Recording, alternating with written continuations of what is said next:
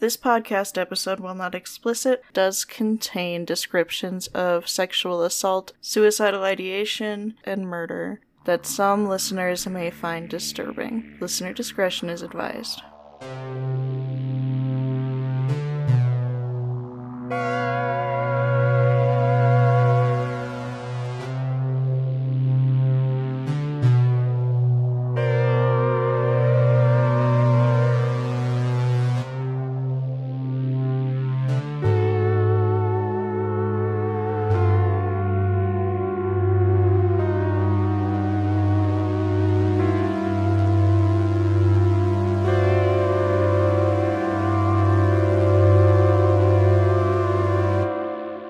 Creepy Life Podcast.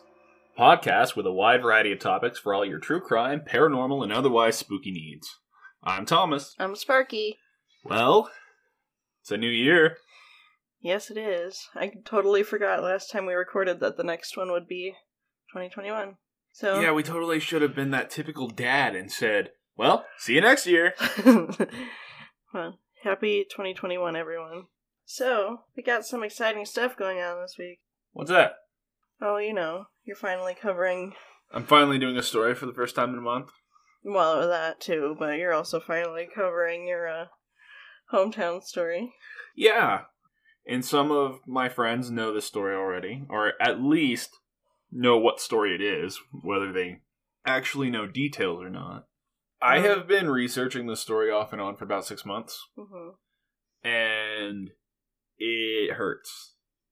And I think part of the reason, like, when you did your story, it was really sad to hear, but it was also, like, so far away, it's kind of disassociated, I guess, a little bit. The people involved are dead. You didn't really know them. I obviously didn't know them because I'm not from that area. Right. But with this story, some of the people involved are still alive. Some of them are still around, and I've known some of them and had no idea they were involved in this case. Yeah. yeah. Should I tell what the case is? Yeah, that would probably be good. Okay. We are covering, or I should say, I'm covering. This is the murder of Brandon Teena. Dun dun dun. This was a case that inspired the film Boys Don't Cry with Hilary Swank. Which we watched the other day, and it was very depressing. And very Hollywood. Yeah. Well, let's start talking about your sources and what makes your opinion on this story special. Okay, well, I have a lot of sources. Okay. Oh, I made a website. It's called it's uh, podpage.com slash creepy life. So we're going to be posting all of our sources there instead of in our show notes from now on. So check there if you want to look at any of these specifically. But Thomas is just going to do a quick rundown of them. Yeah. So my big source that really created a decent narrative is going to be the New Yorker, and the reason that I liked this article so much was it was written in like 1996, 19 I think 97. It was written around the time that the the cases were still going on, verdicts were being dropped. It was fresh. It wasn't a reporter digging up stuff now. Mm-hmm. and they had a narrative. The person that wrote the article was in contact with some of the killers who are in prison. That's my main source. There's several. Um, I saw a 2020 uh, excerpt on YouTube, which I have the link for. The documentary. Did you Uh, actually watch it? Yes. When did you watch it? This morning while you were asleep. Oh yeah. I Yep. slept till like ten today. Oops. Yes, you did. Uh, the Brandon Teena story, which is an hour long, and it's on Amazon Prime. hmm It is also on YouTube for free. So Cool. Anything else? my other sources are typically like YouTube videos, a Wikipedia page on like Lana Tisdel and Brandon Teena. Oddly enough, the perpetrators in this they don't have their own Wikipedia page. Good. They don't deserve it. But it was really hard to try and dig up their past. You got Well- little bitty glimpses of it in different articles. But a Wikipedia article would have been nice. But fortunately, you have an inside source. You turd nugget. Oh, that's right. I do have a source. Who's your source? Her name is Angela, and she happens to be the sister of one of the perpetrators. Mm-hmm. And she was able to, if there was anything I wasn't sure of, because things were a little fuzzy when it came to the, the history of them, she was able to either clear it up or say, no, that's not what happened. This is what happened. And we didn't like interview her on tape, but anytime Thomas had any kind of a question, he would talk to her on Facebook because She is actually good friends with my mom. yeah. So, yeah. and I was honestly, I was scared to approach her about this hmm because, well, her brother's on death row for a brutal murder. Is she going to want to talk about this or is she going to be like some of the other people involved in this case that refuse to talk to anyone? Yeah, and I wouldn't blame her if she was. Yeah, i- if she didn't want to talk about it, I would have been, yeah, okay, cool. And just relied on Google. Yeah. But, But she was totally open. Mhm. She answered pretty much every question you asked her. Mhm. And and they they were never about like I was never going and asking her to tell me the whole story. It was just kind of I read these people only knew each other a month before this happened. Is that true? Yeah. or, Or can you had- tell me more about this thing that they mentioned? Yeah. Yeah, so we want to thank her. Yes, absolutely. And I think that'll give a more personal touch to this story, I think. And also, Thomas just knows a lot of the people involved personally because he lived in this town for a while. So, Yeah. Now some of the people might not exactly know me if you were to approach them and say, "Hey, do you know this guy?" And the reason is I spent most of my time working in restaurants. mm, And if you're a server or a cook, you might as well be invisible, honestly. hmm unless you like went to high school with them or something and know them that way a lot of these people were regulars at a restaurant i work and i would talk to them there if they actually knew my name i don't know yeah, but you know who they are. i know who they are yes Cool. if you've ever worked in customer service in any way you know what i'm talking about with that Yeah. 2020 Cool. has proven we're invisible It's also proven that you're good uh, punching bags. yes we are Okay. But yeah, just to, to clarify, I was a very, very quiet person. I didn't really socially interact with people outside of work. Most of the people that I know, it's either I know who they are because they were pointed out to me as being involved, or they were just regulars at the restaurant and, you know, just kind of a, hey, how you doing? Whatever when they would come in. yeah. It wasn't like I was going and getting drinks with them. But this this crime happened in 1993. I was born in 1993. Okay. I think we need to make a drinking game where every time you mention that you were born in 1993, they have to take a shot. So this crime happened nine months after I was born. So no, I wasn't like socializing and drinking and hanging out with these people. You might have been. Some babies got rough lives.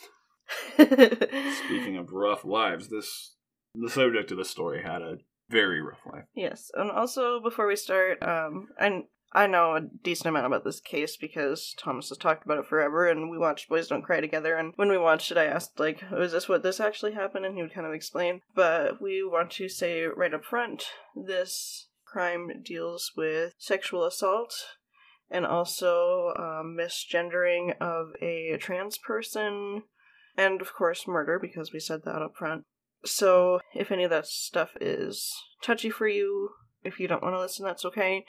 We will mention before things happen, like before the really gruesome parts, that they're coming up. So, if you want to just keep listening and skip those parts, that would be fine. Obviously, we can't tell you what to do, but just wanted to warn you up front.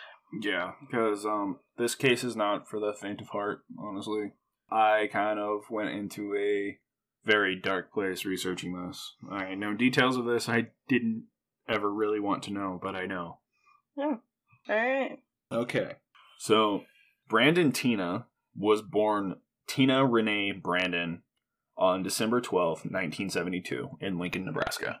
I've been there Really? many I've times. been there too. You took me there, remember? I know. Yeah. Oh, we had at Freddy's. Oh, we ate at Freddy's in Lincoln, yeah. So, Brandon was one of two kids. He was the, the second born to Patrick, went by Pat Brandon, and Joanne Brandon. Now, Brandon's older sister Tammy was born two years earlier when Joanne was only 14 years old. Oof. Yep. Brandon's father worked what they referred to as hard hat jobs, you know, like construction. Uh, So Brandon was born when his mom was sixteen. Yeah, about, I figured about 17, and I will explain. That's really young, regardless, especially to have two kids. Absolutely. No Yeah. judgment. It just it would be really hard. Uh, he worked, you know, kind of like day labor jobs, and they lived in a mobile home park off Cornhusker Highway in Northeast Lincoln, which I've driven by a million times growing up. A couple of years after Tammy was born, Joanne was just one month pregnant with Brandon when Pat was killed in a car accident. He was- Dad? he was only 19. Oh, jeez. Years later, Brandon was actually given counseling, and he stated that his father had been drunk and his convertible rolled over and went off a bridge. Yikes. So, so Joanne Brandon was a widow. She was, you know, didn't finish high school. She was only 17 when she was widowed. So, having two kids, being widowed by this young age, she had hoped to become a model. She had actually modeled children's clothes in department store catalogs when she was younger. Oh, cool. So she moved back to her mother's house where she began the, the very fun journey of raising two kids by yourself. Oof. Yeah. So she was a single parent. She relied on social security checks that began to arrive because of Pat's death. But shortly before Brandon's second birthday, Joanne remarried. She was only 19 at the time of the marriage, and it lasted only for five years. She was Catholic, and so sent her kids to Catholic schools. Brandon was described as being a tomboy. Brandon's mom and Tammy told interviewers after it all went down that Brandon had liked to play with a garter snake instead of dolls. That he had liked to play with cars and take radios apart, and even fantasized about being the quarterback on the football team. Nice. So, the main person you're talking about today, Brandon was born Teena Renee Brandon. yes. But he identified as male We're getting to that part. as well i just want to say that like at the beginning so if you are confused about anything that we're saying we want to identify brandon the way that he wanted to be identified so we will be referring to him as him or he There's even an account that I found that stated that Brandon, as well as Tammy, had been sexually molested by a male relative. Some even say that it was an uncle. So as they got a little older, and by a little older I mean they're still teenagers, they started roaming with what was described in this article as the underside of Lincoln, bouncing wherever friends would let him crash. Brandon moved in with Tracy, and then his sister Tammy, who had been involved in an abusive relationship. And Tammy started believing that Brandon had been stealing money from her. Now, Aphrodite Jones, who was an author of a book entitled All She Wanted about this case, reports that there were arguments that forced Brandon to move out and back in with his mom. So Brandon moves back in with his mom, Joanne, and this is when he decides to any signs of being female, he's going to start hiding. He starts binding his breast with like an ace bandage, and he, he's basically officially, I, I'm a guy. I'm no longer a girl. Don't refer to me as that. yeah and i don't have much experience with binding i did during newsies and it was miserable so mad respect to people that do that every day Yeah, it does not seem very comfortable. no This was around the time that Desert Storm was kind of kicking in, mm, and Brandon tried to enlist in the Air Force, but was rejected because he failed the written test. he finished school No. didn't finish school No, he dropped out. Tammy ends up pregnant, gives up the child, which was a little girl that was half African American, who was then adopted by a lesbian couple from San Francisco.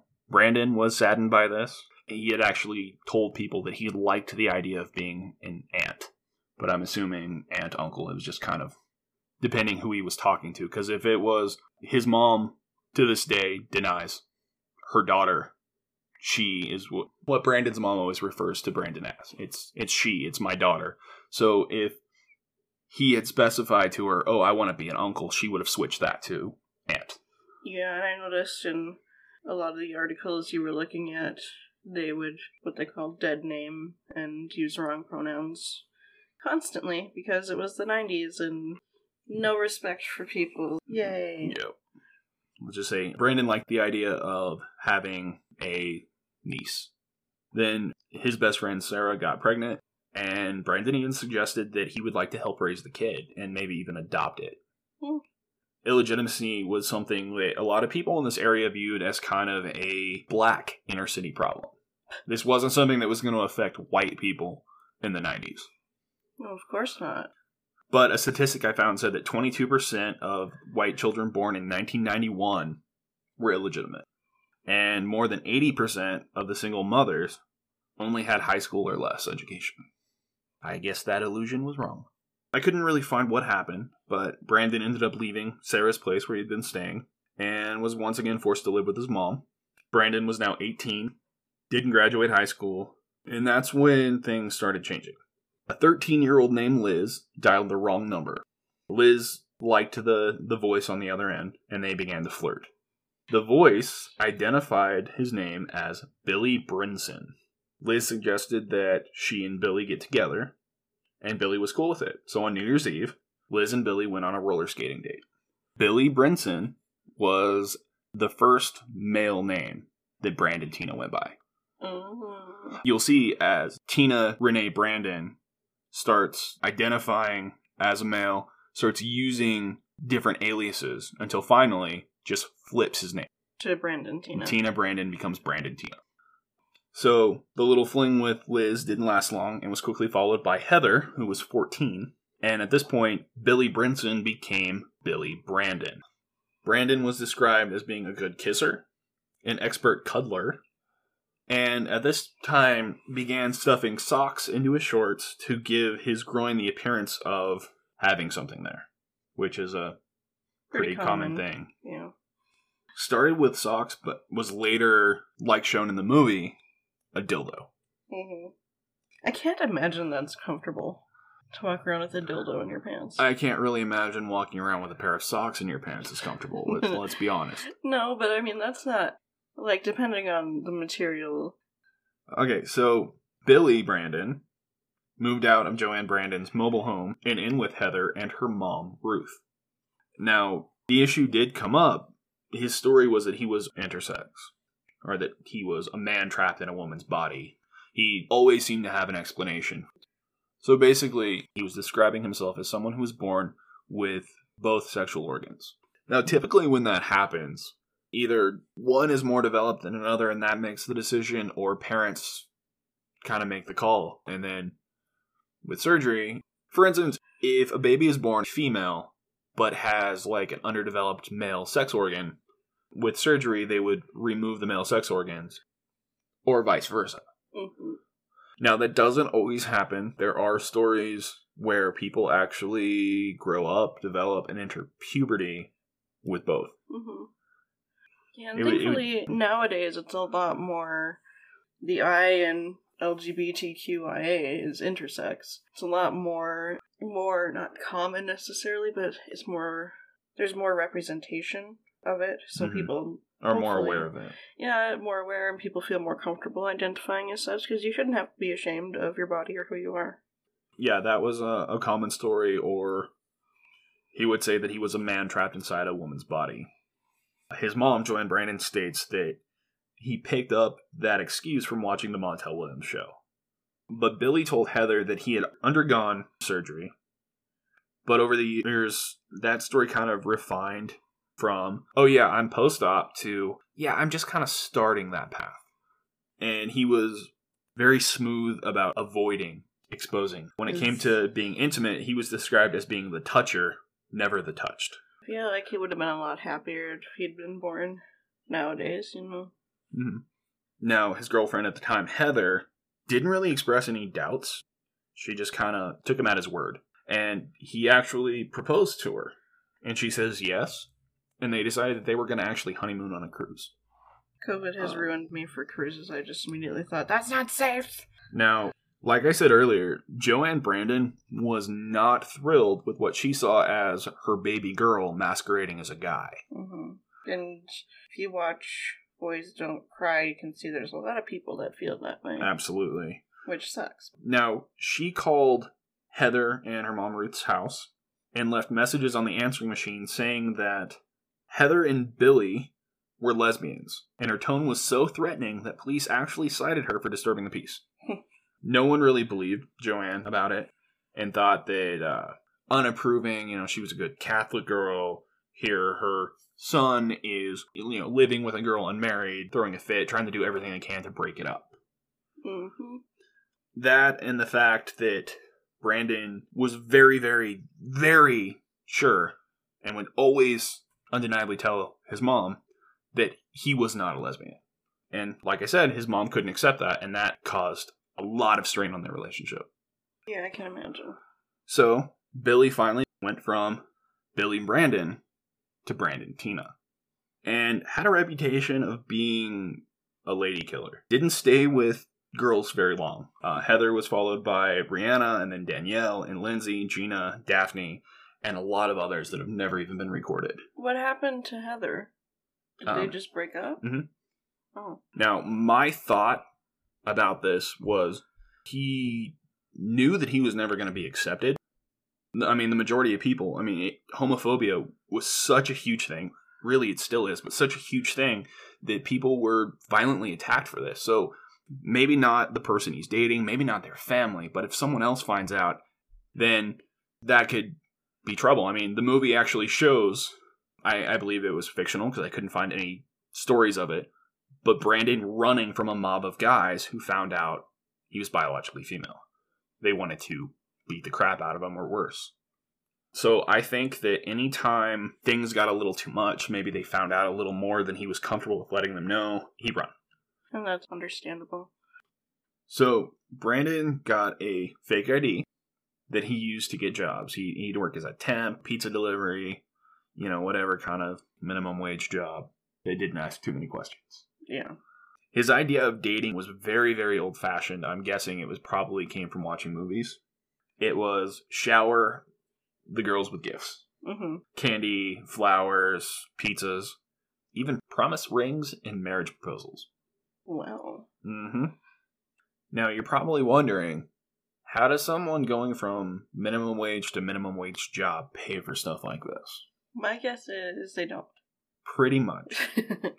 Brandon had the habit of stealing. A lot of times it was ATM cards from people he knew or forging checks.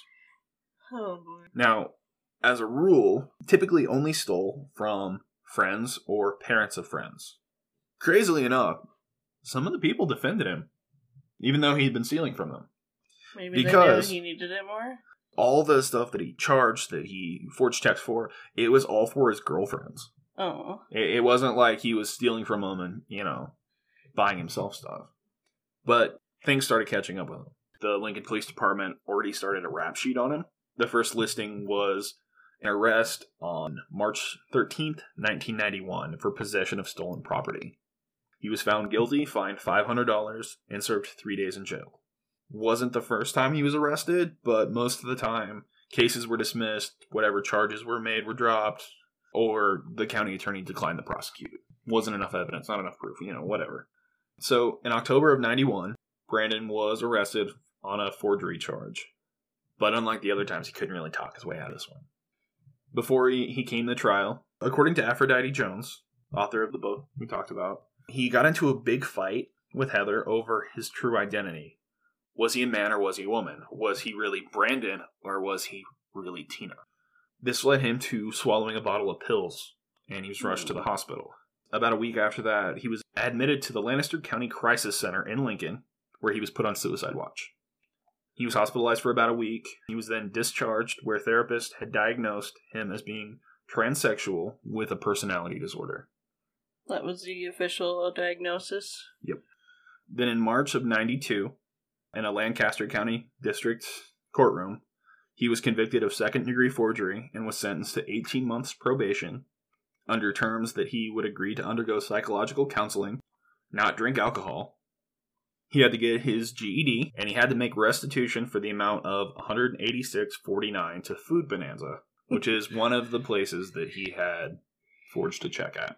I love that name. Food Bonanza. So, a psychological counselor, I guess would be the term, noted that attendance was sporadic and infrequent.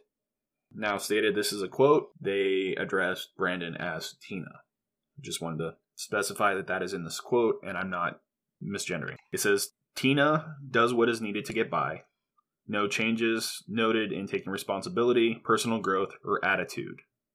Two months later, Brandon was terminated from the program, and the final statement the therapist made was she told many different versions of things. It's hard to know what to believe. Further therapy is unlikely to be of help.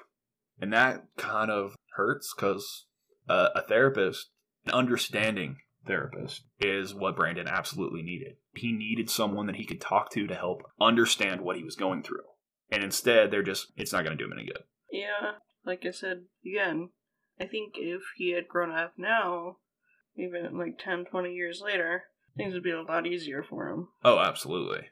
Because there's so many more programs now, and people know so much more that probably wouldn't have just been dismissed as a lost cause. Mm-mm. No. It's really sad that people in the past have been treated differently just because someone didn't understand or didn't approve or didn't like. It's we're all human beings. Treat everyone like human beings. Yeah, and that's true for today too. Even if you don't understand someone, you don't have to understand them to be nice to them. So, outside of the criminal justice system, where Brandon was still being referred to as Teena, he was still a young man called Brandon. And he was bouncing around from girl to girl. These girls typically weren't certain about Brandon's masculinity, but a lot of these girls that he was dating, they came from broken, abusive homes. So part of the appeal was he's non threatening. Brandon was about five five, very slender. They didn't have to worry that when he was with them, they, they were his his angel, his mm-hmm. queen. He would do whatever for them. So they didn't have to worry about being raped. They didn't have to worry about being beaten. You know, that that's really sad that there's people out there that are genuinely afraid of that every single day. So even the possibility of going to prison didn't really uh, stop Brandon from either forging more checks or stealing more ATM cards. By the fall of 93, he had violated so many of the conditions of his probation that a Lancaster County judge issued a statewide warrant for his arrest. His friend Gina discovered the presents that Brandon had been giving were actually charged to her credit card. hey, I bought you this with your money. How you feel about that? so in early September, Brandon was arrested for forging a bank withdrawal slip for $135, another felony while he's still on probation. So it really seemed like the world was closing in. Mm-hmm. So he realized that maybe he needed to move on. Maybe he didn't really want to face facts of all the stuff he's been doing. I'm probably going to prison. He just thought, you know, maybe it's time to move on where no one knows him. Now, that opportunity came in November. His girlfriend Daphne had a friend named Carrie Gross. So it just so happened that Carrie Gross was crashing at a farmhouse outside of Humboldt, which was an hour and a half south of Lincoln. And so Brandon used the alias Charles Brayman, who was a cousin, as a, a fallback alias. And Brandon headed for Richardson County, Nebraska, to stay at the farmhouse along with Carrie and her boyfriend, Mike, as well as the lady that actually lives at the house, Lisa Lambert. Dun dun dun. Now we're getting into real stuff here. Now, I would like to point out, and this makes me really, really angry, but I gotta say it. She rented the house for $125 a month. Ugh. Yep. Oh, man. And it was a farmhouse. Like it, the entire house? It wasn't a huge house, but yeah. Yeah. You watch the movie, to kind of pay respect to Lisa Lambert's family, her character has been changed to Candace. Yeah. I think that it was also to limit confusion between another L name in the story. Probably, which we will get to. Mm-hmm. When Brandon arrived in Richardson County, it did not take him long to get around. He was a regular at the Oasis, which was a club on Stone Street. If you're familiar with Fall City, Stone Street is the main business street. It's where most of the restaurants, most of the stores, the county fair is located there when they have it. This is something I, I would like to clear up. In the movie Boys Don't Cry, they show Fall City as kind of being this like tiny town with scarce businesses and like gravel roads in town. Yeah. And that's not Fall City at all. Fall City has like a, a business district, even though it's not got much. It's there and it's several blocks. The big hotel in town, the courthouse, one of the grocery stores that was there at the time, a couple of the banks, that's all like in one block. So it's not like spread out like it's depicted in the movie. In fact, in the movie, they go to a gas station That gas station is known as Kwik Shop, and it is still a teen hangout, and it's like right in the center of town. It's not on the outskirts like they showed. No, do you remember when we went? Do you remember where Runza was? Vaguely. Okay, it's the gas station right across from Runza. Oh, okay. Yeah, center of town, and right behind Kwik Shop now is the city library. There was a church across the street from that. I can't remember what denomination. Across the street from that was a Shopko that is now. Uh, I just read an article in the Fall City Journal about what it was. I can't remember. R.I.P. Shopko. R.I.P. Shopko. But yeah, there's a few car lots, a big grocery store. They have a a decent school. They have four different schools just in public, and then they have a Catholic school. The population at the time was close to 5,000. I do believe it's a little less than 4,000 now. But it, it's not like this little podunk town. The way it described is pretty much if you were to drive to Rulo, which is 10 miles away, or like Verdon or Dawson. Those towns fit more what they were describing. Or even Humboldt, which is where a lot of this does take place. But in the film, it's supposed to be in Fall City. But it is it is a small town. Like there's no It- doubt about that. It is absolutely a small town. Yeah, a common thing to do is drive the strip, which I think is only about a mile from end to end. I might be wrong. It's been a long time, and I've lived in a couple small towns since then. The main drag is called Harlan. On that, you're going to have more restaurants. I think at least two churches. The big grocery store, which at the time of the crime was Hinky Dinky and is now Sun Mart. yeah, I know. When I watched the Brandon Teena story documentary, they're driving down Harlan, and I see it, and I see the old sign. And I was like five when it changed to Sunmart, so I was like just getting flashes of being a kid, and it's like it was awesome. I did get a little nostalgic when I saw some things. I'm not gonna lie. I don't ever want to live there again, but what? I did get flashbacks of being a kid, hanging out with friends. It's not a huge place, but it's not like a microscopic blink and you miss it place either. Yeah. So yeah, Brandon was becoming a regular at the Oasis and the Kwik Shop. A waitress at the Fall City Frosty Queen described him as being hot. Now, Sorry, the Frosty Queen. The Frosty Queen? There's nothing that that is ripping off. Oh, absolutely not. Um, but yeah, a waitress at Frosty Queen described him as being hot.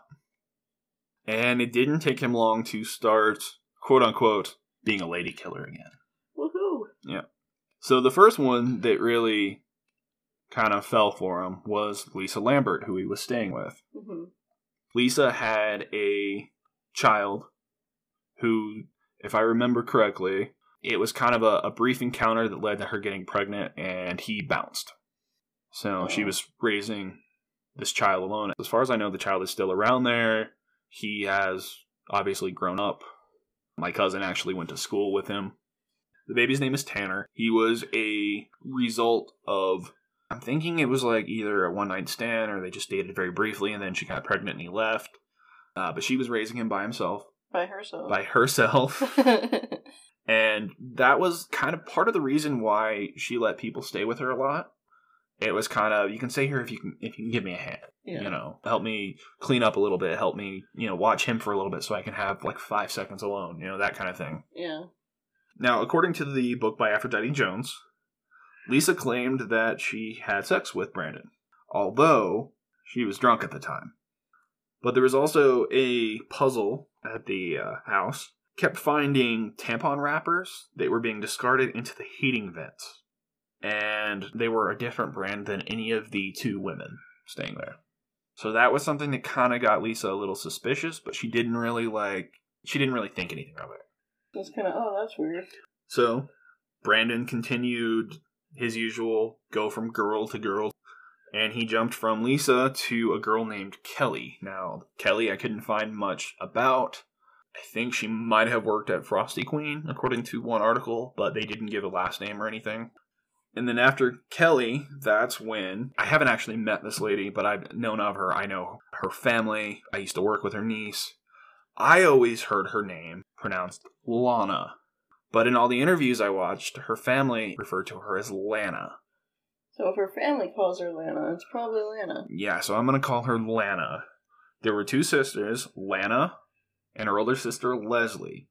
I'm going to be much more forgiving than the article I read and just say they had a bit of a reputation. Now, some of their family was well off. Yeah. Their aunt, Virginia Tisdel, uh, which was known as Jenny Tisdel, she actually pushed towards getting a war memorial for um, those from Richardson County that died in World War II, Korea, and Vietnam. Hmm. And in the courthouse, they have a little museum and they have like uniforms on display, medals, pictures.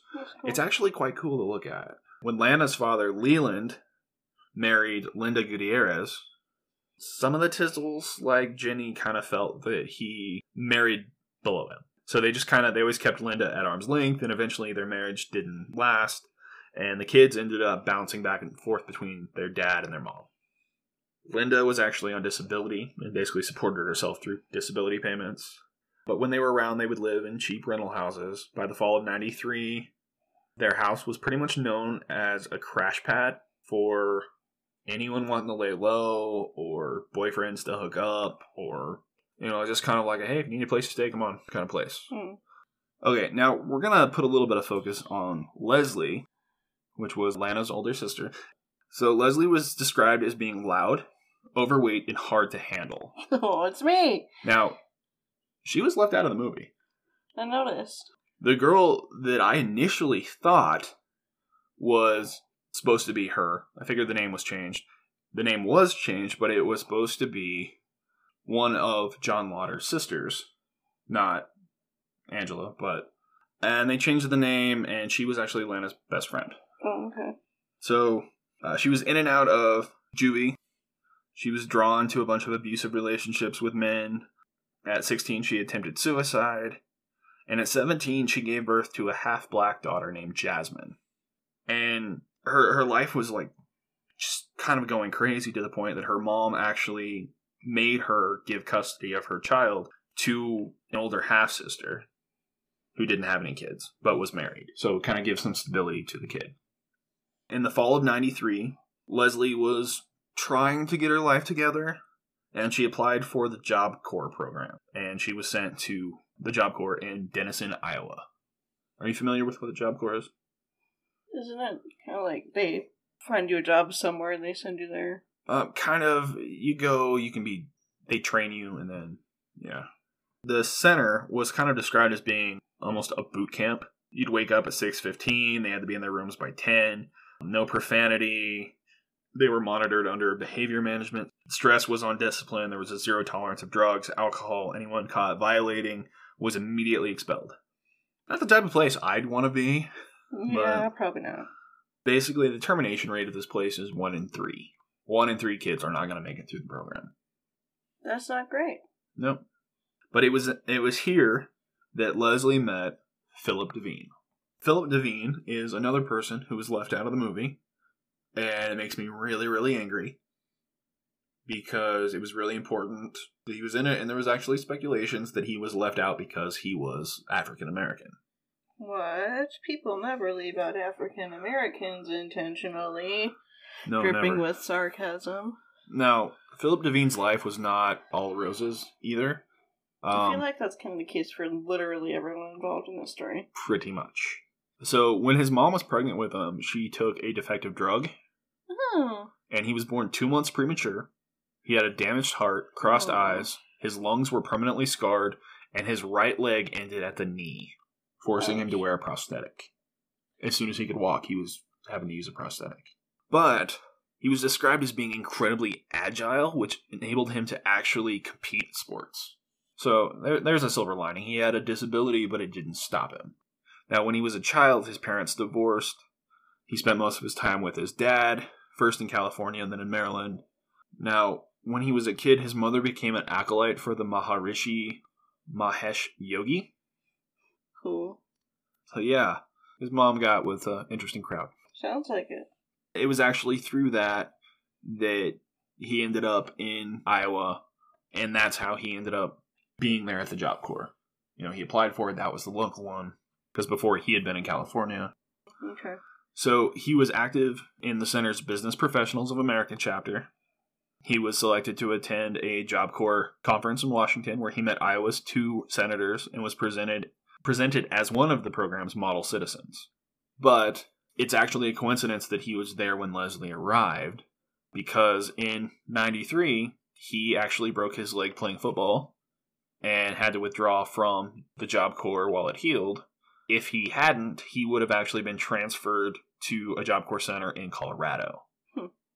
so leslie didn't really like it there but her and philip just immediately connected. Leslie had hoped to regain custody of her daughter and philip was actually willing to act as her the kid's father so Leslie finally was sick of Job Corps. She withdrew, but she invited Philip to spend Christmas in Fall City. Poor sap. You've been to Fall City once. now, good Chinese food. Oh, they have the best Chinese food.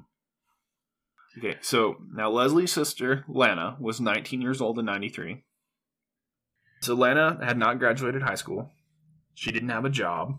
Pretty much passed her time driving around Fall City and going to the Oasis and singing karaoke. So, early in December of 1993, Brandon met Lana, and I guess she was so impactful that he kind of forgot both Lisa and Kelly, just like starstruck. Hmm.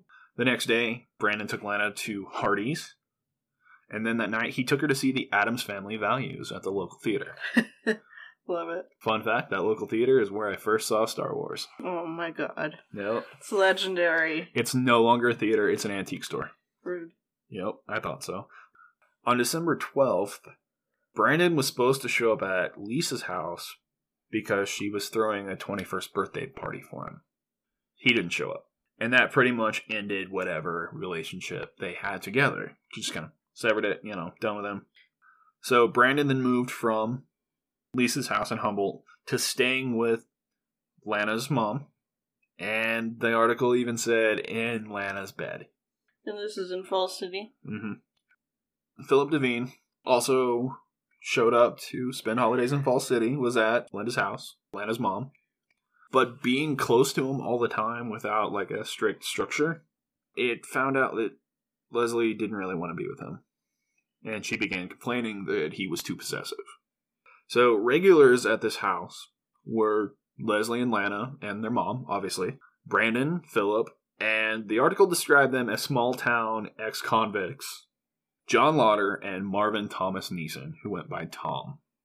Dun dun dun. Now, Nissen and Lotter, they really seem to get along with Brandon. They would they would roughhouse, they would swap stories. There, there's a picture of John and Brandon sitting on a couch, and John has his arm around him. You know, they were they were Mhm. buds. They were drinking buds. You know, they talk about the slickest ways to get laid. They would play cards with Philip. Both Tom and John Lotter, they would call Lana's mom mom, and they would even use her house to hook up with their girlfriends. John was with a girl named Rhonda, and Tom would hook up with a girl named Missy. Now, Missy was actually Lana's mom's teenage half sister. And at this time, while he was with her, Nissen was actually married to a woman named Candy, who was also described as not being faithful either. Hmm, great. Maybe they were poly. They had an open relationship. Maybe. But Rhonda, who was with Lotter, was actually the mom of Lotter's infant daughter, Rochelle. I mean, it's a small town. Everyone pretty much knows. Everyone, everyone pretty much knows what's going on. Do you remember Carrie Gross, the one that initially introduced Brandon to this community? hmm Brandon was arrested December 15th for forging checks on Carrie Gross's bank account, Ah. and he was identified in the Richardson County Jail as Teena Brandon. Now, up until this point, literally no one in Richardson County knows, or at least will admit, that Brandon is assigned female. I kind of have a few doubts considering how many women reported that he's been sleeping with, that at least some of them didn't have any suspicion. But up until this point, no one really knows. So- he was going by Brandon Teena at this point. Yes. So it wouldn't have been hard to think, oh, Brandon Teena, Teena Brandon, it must be the same person. And here is the interesting way of how he was arrested for this. It was either a routine traffic stop or some other stop. He was using the name Charles Brayman that I mentioned earlier, and he got a MIP, a minor in possession charge. And he was actually in court for that after he had paid the ticket or whatever That's when a sheriff's deputy approached and said, I need to speak to you. And that is when he was arrested. So similar to in the movie. Yep. Except in the movie, I think it was speeding. Speeding ticket, speeding on the dustless highway. So, Brandon's bond was $2,500, and he spent a week in lockup wearing a v necked orange prisoner jumper. And when Lana visited, she couldn't help but notice when he leaned over that he had breasts. But still, one thing that I, I asked Angie about this, and she told me that Lana was kind of naive. She was, you know, just a kid still, and so she probably would have taken taken his word face value. If he had stated the, you know, I I was born intersex, then she probably would have, okay, kind of thing. So, on December twenty second, Lana was finally able to get the ten percent to get Brandon out of jail. Now, Lana's dad, Leland, gave her a check, left it blank to go and get her hair done. He didn't really know how much it cost, so he just left it blank. And she wrote it for $250. She got a whole service done. now, she cashed the check at a grocery store across the street, which here's the funny thing about that grocery store. Hmm. I got some of my first photos there as a kid. and then it closed down and it became a Bretto's Pizza.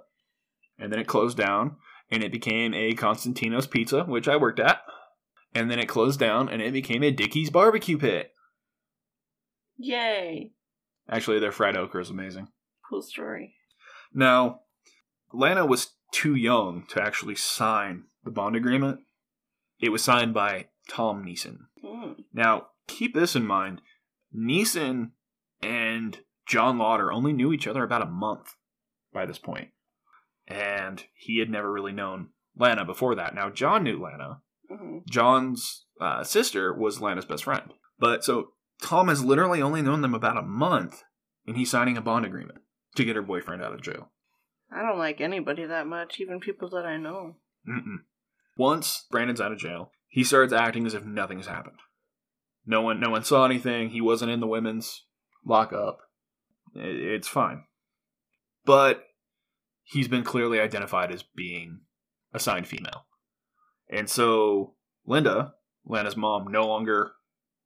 She's she's pissed. She doesn't want Brandon around Lana. She doesn't want Brandon around the house. She's mad. So at this point, Brandon can't stay with Lana anymore, can't stay with Lisa anymore. So he starts just sleeping anywhere he can find, including Tom Nissen's house. Mm-hmm.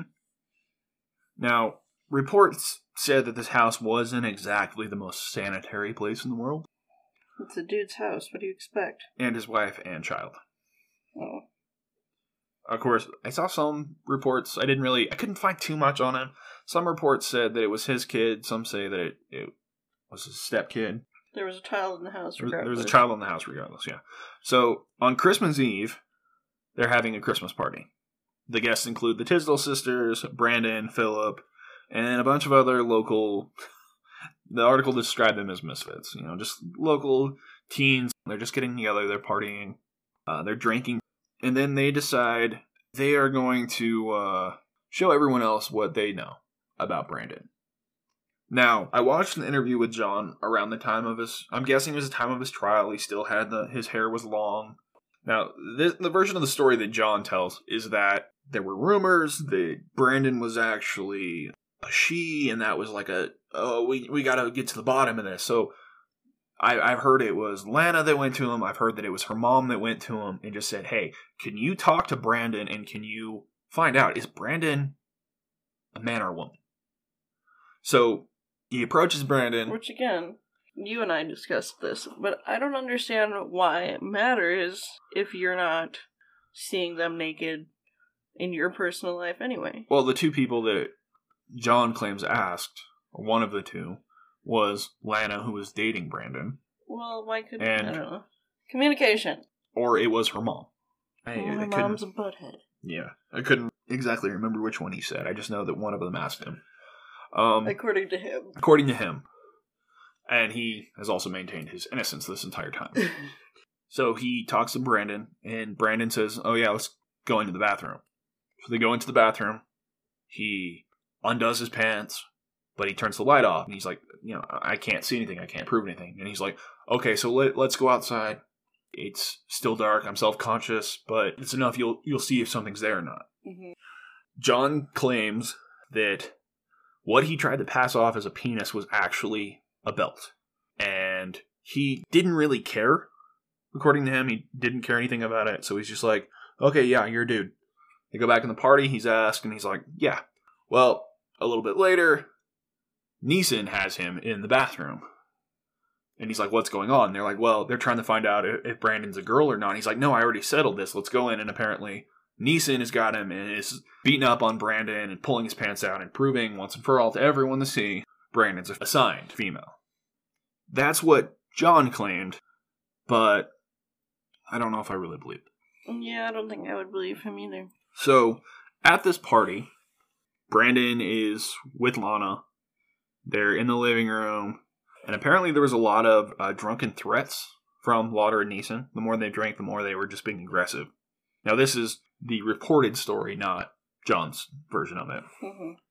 Brandon had a reputation of always being able to talk his way out of these situations, but Tom and John were not, you know, going to let this happen. So then they took Brandon into the bathroom, removed his pants and underwear, and showed that he had a vagina. Or he did not have a penis. Even that didn't really satisfy them. So after everyone either was asleep or left, they carried Brandon outside, put him in John's Crown Victoria, and drove to the Hormel meat plant on the edge of town. Okay, coming up is a scene that depicts sexual assault as well as physical assault. Brandon's in the back of John Lotter's car.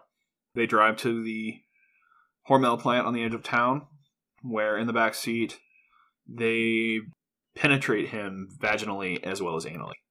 And then Nissen proceeded to beat him up. I couldn't get like an actual how long this all went, but apparently it wasn't the fastest. So when they were done, they put him back in the car.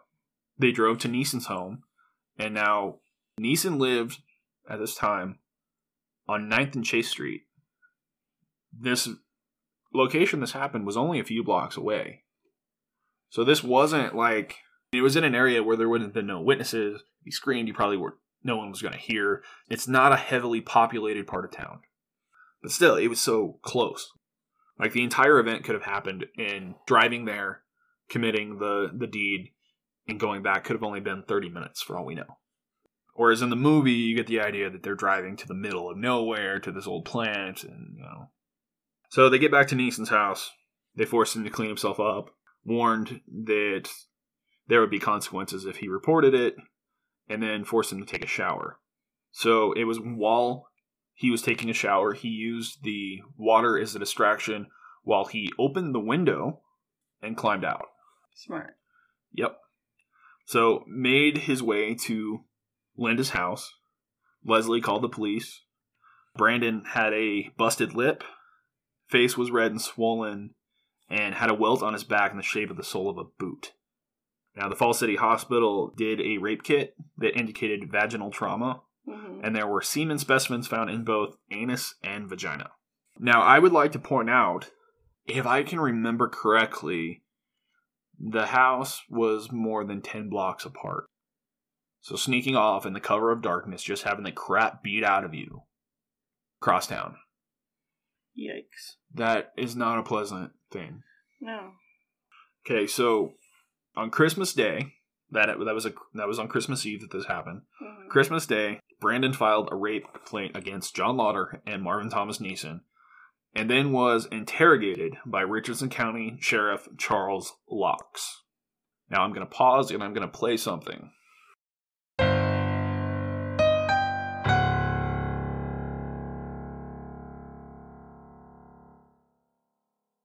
So what I just played for Sparky was a YouTube clip that had pieces of a recorded. It should have been just an interview. Brandon was there to report what had happened, but it was an interrogation. Mhm. What are your thoughts after listening to that? I think Brandon should have tried to file charges against the police department after that. Oh, absolutely. Because, and I would recommend you finding this video and watching it yourself so you can be as infuriated as I feel right now. But they're asking Laux Laux. was asking questions in a way that was not respectful of a rape victim. The way that he was asking questions, I think, would be kind of re traumatizing. What he described as sinking it in Or say, when they were about to poke you. No. or get a not- spread of you. Yeah. And the thing that pisses me off the most about this interrogation is instead of being concerned more about the crime that happened, he asks, Why do you run around with girls instead of guys, being you're a girl yourself? Yeah, and I liked Brandon's response. I don't see what that has to do with this. Because it doesn't have anything to do with it. And then he asks, Why do you make girls think you're a guy? To which Brandon replies, I have a sexual identity crisis. And he doesn't know what that means. He's more concerned with the fact that Brandon is assigned female but passes as a male than he is that a crime in his jurisdiction has happened. A violent sexual crime. And it's not made up. They did a rape kit. So it's not like he just came with no evidence and said, "Hey, I've been raped." He was at the hospital. It was performed. Yeah, and the other thing of this that they actually they say in the movie too. They're talking about when they pulled down Brandon's pants. The sheriff says something like, Did he stick a finger in you? "Yeah, Did he fondle you any? well, I can't believe that they didn't do that." It's like, are you kidding me right now? And he he asked questions like, "Did did he have a hard on when he got there? Did you help him get it up, or did he have to take time to get it up?" Why? Why? You can He was ra- asking questions like a lawyer. you can rape someone with an inanimate object. Yeah. So whether or not the perpetrators had hard-ons or not is not believe it or not, he didn't get fired for this. Isn't he still like employed with the city? Not anymore. I I think he was county commissioner for a while after this. And they didn't arrest the guys either, did they? Not for this, Not for this. which is just ridiculous. They had evidence. The one thing that that kind of as hard as it is to watch this thing, the one thing that sticks out to me is when Laux asks where they stuck it in. Remember what Brandon said? In my vagina. The way Brandon said that, it was almost like it was more shameful that he was assigned female than the rape. That alone should have given Laux, okay, I need to stop. I need to be there. I need to be comforting. I need to be caring. This person's going through trauma that they themselves don't understand. I don't need to keep poking. I'm making this worse. Yeah. Very traumatizing, I would think. I will say that in the 27 years that this has happened, Charlie Laux isn't much different. I don't know him well. He would come into a restaurant, but he was always kind of his way or else. Kind of, if he didn't like it, he didn't understand it. It didn't matter. But yeah, he. I feel he should have been fired after this. Mm-hmm. He should have been arrested. He did run for re-election, but he lost re-election. But then he ran for county commissioner and won. Why? I have no idea. Honestly, the best thing that I could say as to why he wasn't fired, the best reason as to why he was allowed to like be a county commissioner afterward and whatnot, was Brandon was an outsider. The majority of people didn't care. Brandon being assaulted didn't matter. Him failing to do his job and protecting these people did not matter because they were outsiders. Had it been a Tisdel or one of the other big families in that community, there would have been hell to pay. So later that day, you ready to get really angry? Sure. Later that day, Linda warned Nissen and Lotter that Brandon had ratted them out. hmm Now, they warned Brandon that if he told anyone about this, there was going to be consequences. Now, while I don't exactly know what was said, I can assume it's if you tell anyone, we're going to kill you. Because that just seems pretty standard. But yeah, so she goes. She warns. Three days later, both men are questioned and deny that either of them had been involved. So Brandon didn't really know what to do. he goes back to Lincoln, he's going to probably go to prison for no other reason violating the terms of his probation. In Fall City, he was probably going to get a felony conviction for forgery. And since he had been warned by Nissen and Lotter not to tell anyone, there's a possibility they're going to kill him.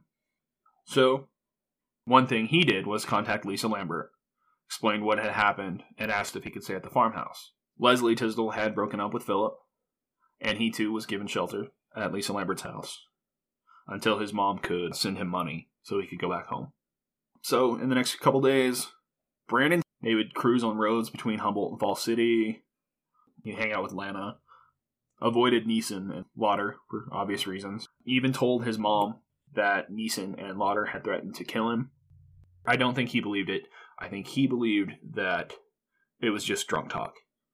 You know. So you think Brandon thought that they didn't mean it? Yeah, I think at first Brandon was scared, but I think the more he thought about it, the more he tried to find a rationale, I guess. It was, you know, just drunk talk. It's fine. So, this is what I was able to dig up on John and Tom before this. Both of them had kind of interesting family lives, hot tempered. They both had suicidal tendencies, foster homes, juvie homes, substance abuse, crime. Lotter had a history of theft and attempted burglary. Angela told me that most of his crime record was joyriding. Which you told me was pretty standard for Nebraska. Yeah, uh, honestly, a lot of kids I know. Sometimes their parents knew about it, sometimes they didn't. They'd go cruising, didn't have a license.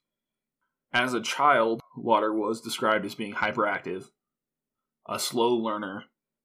A juvenile court declared him as being uncontrollable, and he became a ward of the state. He was so uncontrollable that Boys Town actually turned him down. Now, their slogan was that there was no such thing as a bad boy. Obviously not. So he would go to foster homes sporadically. He attended five schools in six years. And of the six years prior to this, he spent four of them in custody. So he's obviously doing really well. Yeah, and now it, it described him as being a slow learner. So the first thing I, I know, his IQ at the time of this was about 76. And Tom Nissen was described as having an IQ in the low 80s. And so that's a question that I asked Angela. It was, did he have a learning disability? Or did he not care? Or was he actually, you know, a little bit slower? She stated that he just didn't care which is another common thing. I mean, if you have a small town life, you know this is the only life for you. You don't need school. You're not you know you're not going to go to college. You're not going to do this. You're going to be a day laborer. You're going to work in a factory, you know. That's a common attitude. That was actually an attitude that I had which led to me quitting school. Yeah, you butthead. Yeah, and now I'm making the steps to change that, which is possible. It but is. Now, the only person that was said to get through to John was Lana. They'd known each other most of their lives, and some reports stated that they had an on and off relationship, but Angela told me that to the best of her knowledge they did not, and she asked her sister, who was Lana's best friend, and she said not that she knew of. So, one thing I've kind of wondered about this, a theory that I've had is did John have a thing for Lana? And did she reject him and then when he found out that Brandon was assigned female, it was, oh, rejects me, an actual guy, but goes out with a woman. This is a small town. This is a really ignorant community. This is a guy who, you know, not the sharpest tool in the shed. Is that his thinking? Probably. Um, but I don't know for sure. That's just speculation. And when I say ignorant community, I'm not like belittling the community. There's a lot of highly intelligent people, but there's also a lot of people whose attitudes are like I described you know, they don't really need school. They don't need to apply themselves. They can just chill. It's kind of it's a very conservative area. Outsiders are anything different is not really accepted. I think that's true of any small town though. It really is. Where we are right now. Probably. Now, Nissen's mother was pregnant with her first child when she was 14. She then married Ed Nissen after a 10 day courtship when she was 15. Oh, jeez. When his parents split up, Nissen uh, went to Mississippi with his father. When he was young, he began stealing cars. He flirted around with white supremacy. Big surprise there. Before he finally went back to Fall City, where he lived with his mom, who was now married to an ex con. And she had her own rap sheet, bad checks, DWI, resisting arrest, you know, typical stuff for small towns anyway. He then ran off to a homeless shelter in Washington State, but then went back to Nebraska, where he. Why ended- in Washington? I don't know. Uh, he ended up with Candy Gibson, a 16 year old unmarried mother with a six month old daughter. He enlisted in the army. Um, So obviously they really liked each other a lot. yeah, yeah, yeah. Uh, and then he, at one point, ended up traveling in a carnival before going back. They got married in 1992, and a few days later, he started cheating on his wife. Now, 23 days after getting married, he was arrested for setting two fires in Fall City and was convicted of second degree arson. Uh, and in September of 92, he received a prison sentence of one to three years. So, both of these people had interesting histories, hmm but really, logic was not something they really had. Oh, what I was gonna say, and it's not an excuse, but people that grew up in violent homes are more likely to be violent themselves, True. and that's not just me spouting stuff off. That's there's been studies that show that kids that come from abusive households go on to abuse their own kids. And I think in a lot of cases that extends to their friends too. They don't know how to treat people. Uh, or they're they don't know how to treat their friends, they don't know how to treat partners, especially because they see whoever they live with being yelled at or beaten all the time.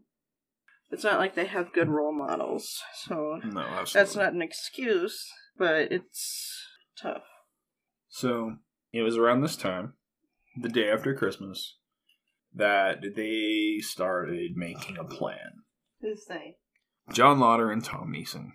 Now, Nissen stated, John and I arrived by talking about it and just going on and on with the conversation. So, in the beginning, it was just angry drunk talk. You know, I'm gonna kill him. You know, look what he did. But then it got a little too carried away. A special prosecutor from the state's attorney general office asked if they had discussed a method of execution, how they were gonna pull it off if they found him. Nissen said that their plans were to chop off his hands and his head. Um, Why was that? It was so that the body couldn't be identified. Great. And as for tools, they took a hatchet, a rope, and change of clothing. When asked why a change of clothing, they stated in case there was blood on their clothes. I like how just in case there was blood, because chopping off somebody's head, definitely there's no blood involved in that. Nope. They were initially thinking that Brandon had gone back to Lincoln. So they drove to Lincoln the day after Christmas. How long of a drive is it from? It's like an hour and a half to two hours. Okay, so it's not. Oh no, you could you could probably drive to Lincoln and back to Fall City two or three times in a day. I mean, why would you? But I'm just saying. So they found an address book that Brandon had left. They didn't know that Brandon was still in Richardson County. They went to Lincoln, and according to Joanne, they actually kind of staked out her place. Joanne is Lise. Is Brandon's mom. Okay. So it seems like in their mind, Lana had been taken advantage of, and they were going to avenge her honor. Oh, okay. Yeah. Lana, according to what you know, didn't ask them to do this, right? As far as I know, no. No. There there have been theories that Lana's mom might have, but again, we don't know. It's all speculation. Okay. So, December 31st, 1993, they set out in Lotter's Crown Vic to find Brandon. They made three stops before they left Fall City. They went to his mom's house. and There, he took a knife that belonged to his father and two pairs of work gloves. Whose mom's house? This would be John's mom. Okay. Sorry, I'm just. You're good. Then they went to a friend named Eddie Bennett. Nissen stayed in the car. Lotter goes inside. I've heard that he said, "Oh, can I use your bathroom?"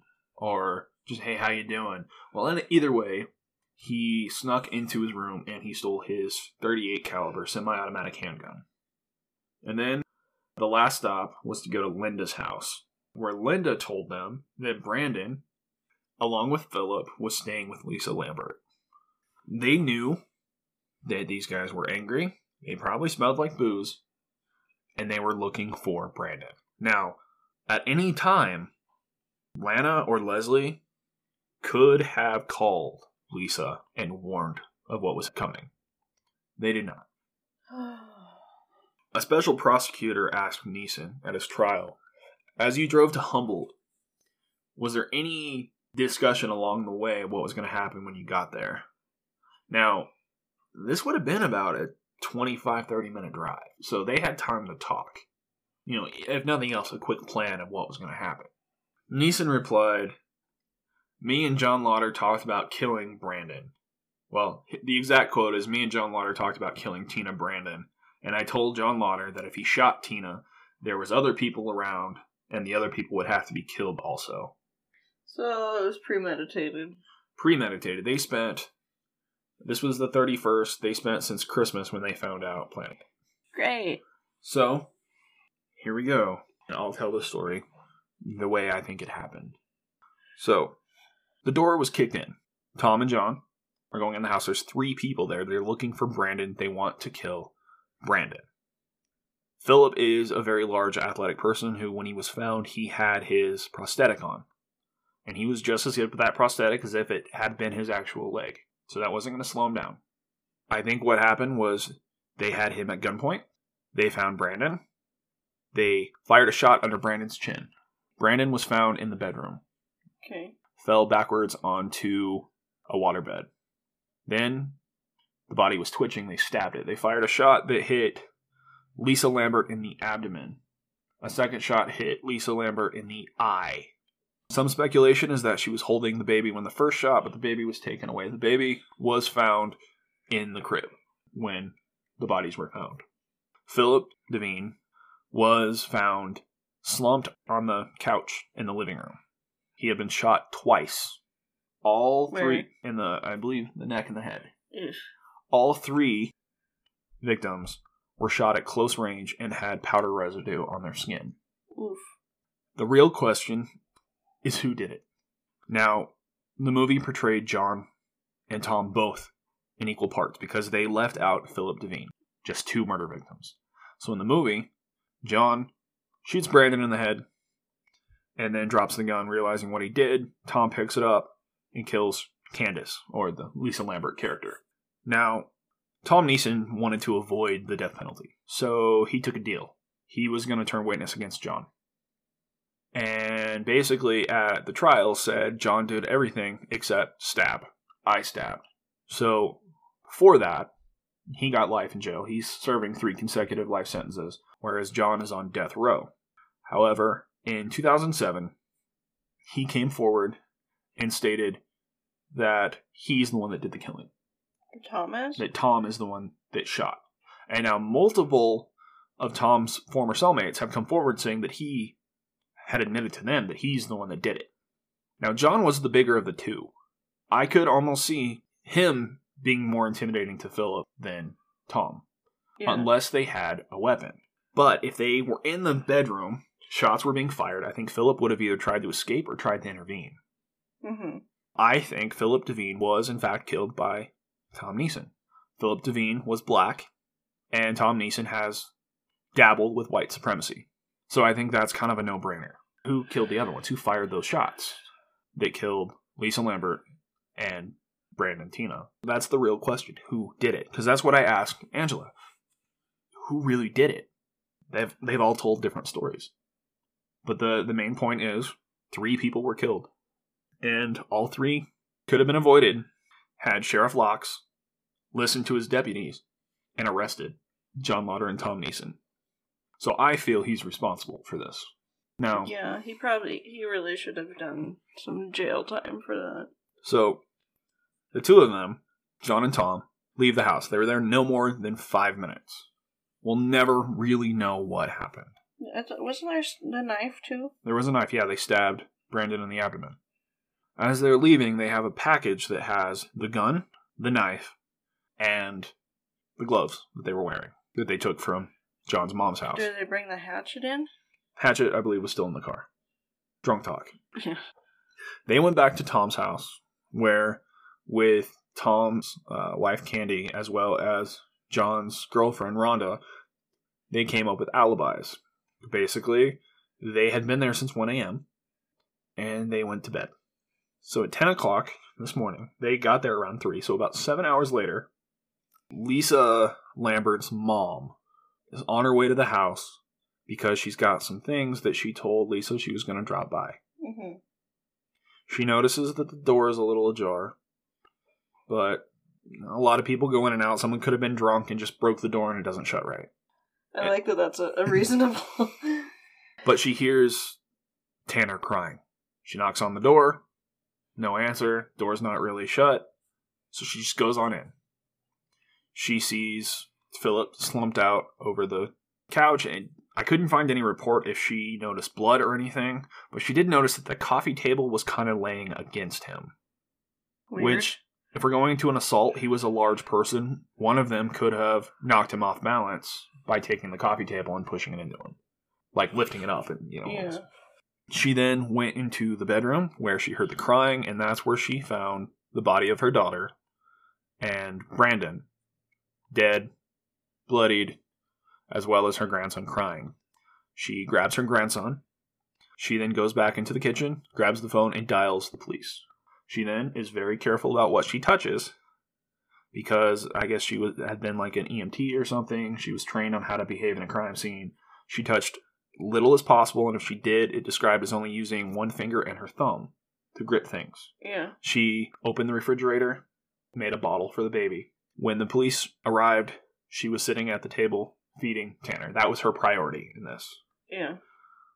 Uh, it didn't take them long to uh, arrest John and Tom, in which case they kind of, if I remember correctly, it was Tom that had, you know opened up about being involved with it. Um, as they had been leaving, that package that they had, they threw it over a bridge into the Nemaha River. Their plan, they threw it into the river with the intention that it would be washed into the Missouri and then lost. Except it was December 31st in Nebraska, and the winters in Nebraska are freakishly cold.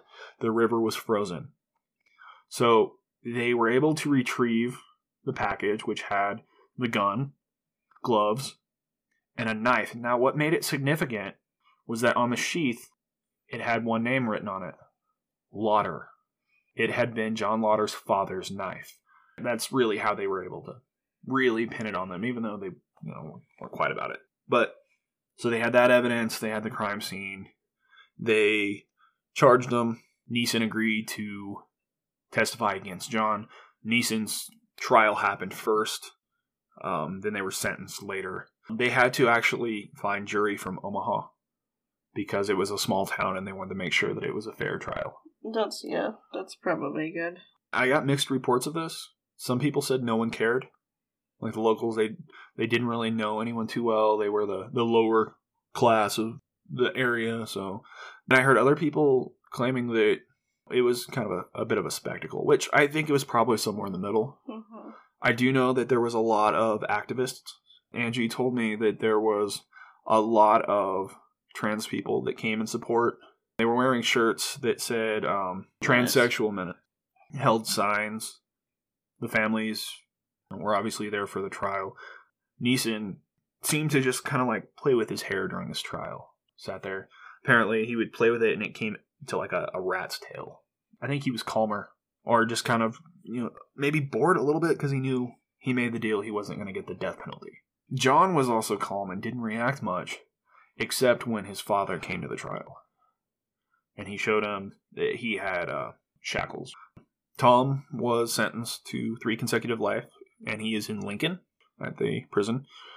John was sentenced to death, and he is at the Tecumseh prison.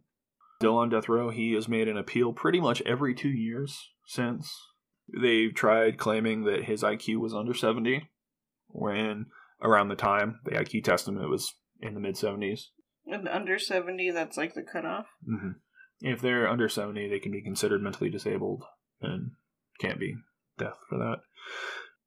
Yeah, one thing that a reporter noted was that the the parents of people involved were friendly with each other. They were talking about their kids, their grandkids. They they didn't really have too much animosity. And if I remember correctly, I think it was Lisa Lambert's mom and John Lotter's mom actually worked together. Oof. But they said it, it wouldn't affect their friendship because you know they weren't involved. Eh, that's big of them. I don't think I would feel the same way. Yeah. Charles Laux was a really inept sheriff who didn't do his job and it cost life of three people. There was a wrongful death suit charged against him and the Richardson County Sheriff's Department. A lower court awarded, I think, $17,000 wrongful death when they were going for much more. But I believe a higher court, maybe the Nebraska Supreme Court, awarded, I think, 70 some thousand which still no number can really bring back. Yeah, that's not kid. really. And not only did uh, three people die, there was a baby that is growing up without a mother.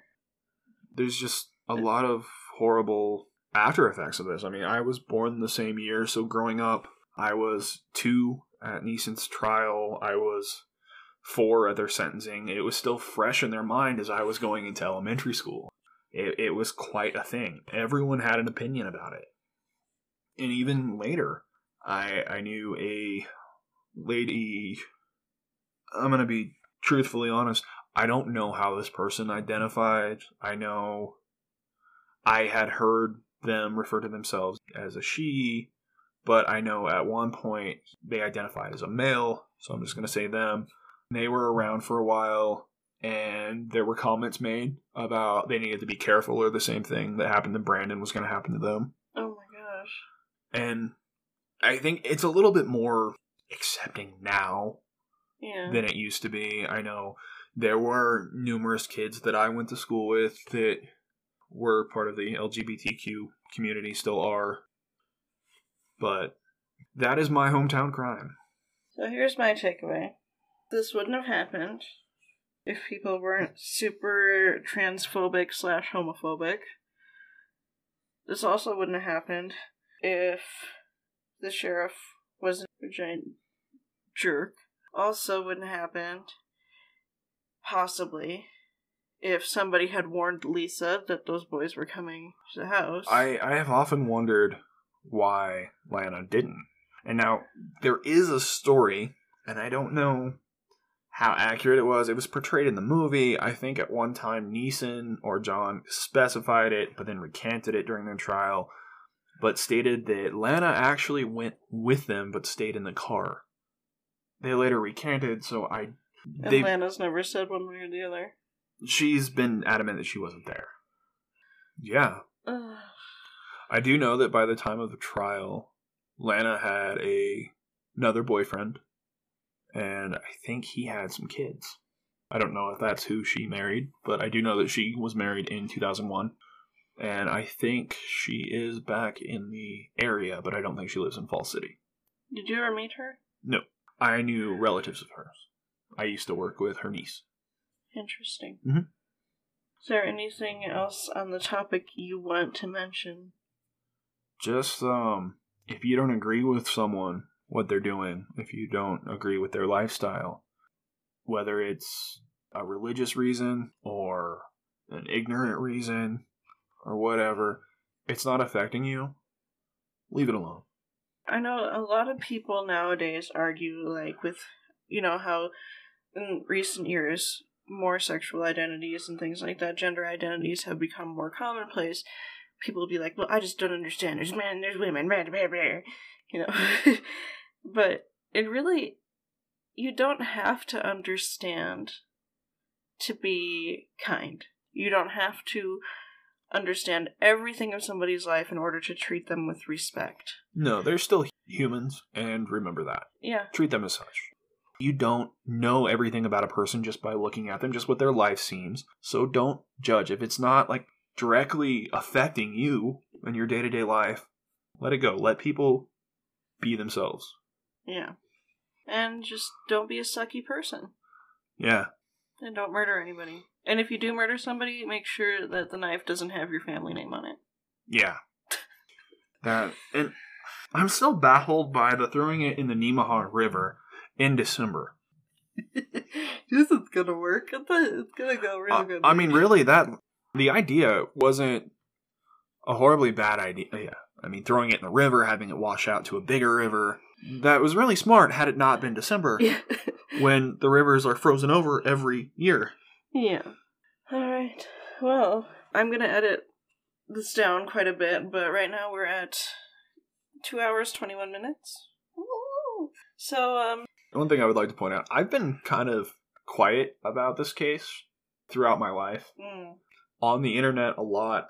I've seen people talking about this case in like YouTube videos or posts or whatever.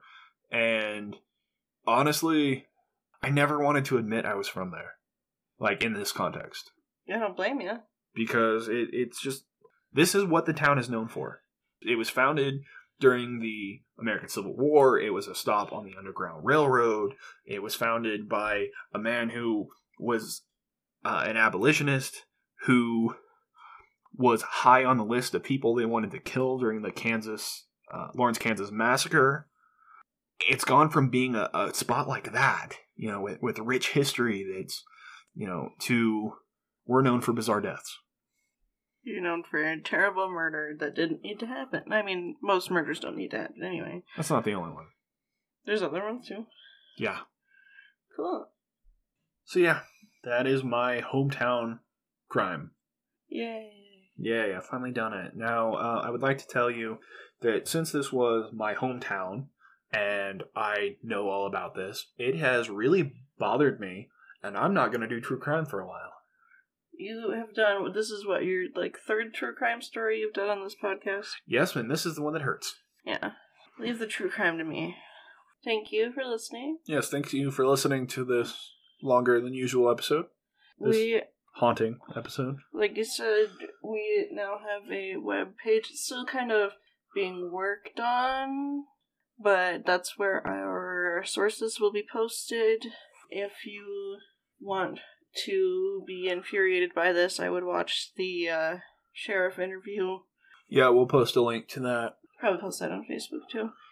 Please remember to rate and review us. We're trying to get to 10. We'll do an extra episode. Hi, Bowser. Um, if you would share us with your friends, we would really appreciate it. Do we have a goal for 2021? My goal for us, hold on, I think we're at 3.3 thousand.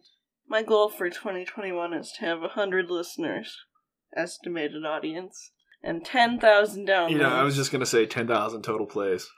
Yeah. I mean, I mean, we did that starting in the beginning with only a handful of people that knew we were doing this There are podcast. th- three listens an episode. Um, if you want to email us, creepylifepodcast at gmail.com. Everything else you can find on our website. And yeah, Yeah, thanks for listening. stay creepy.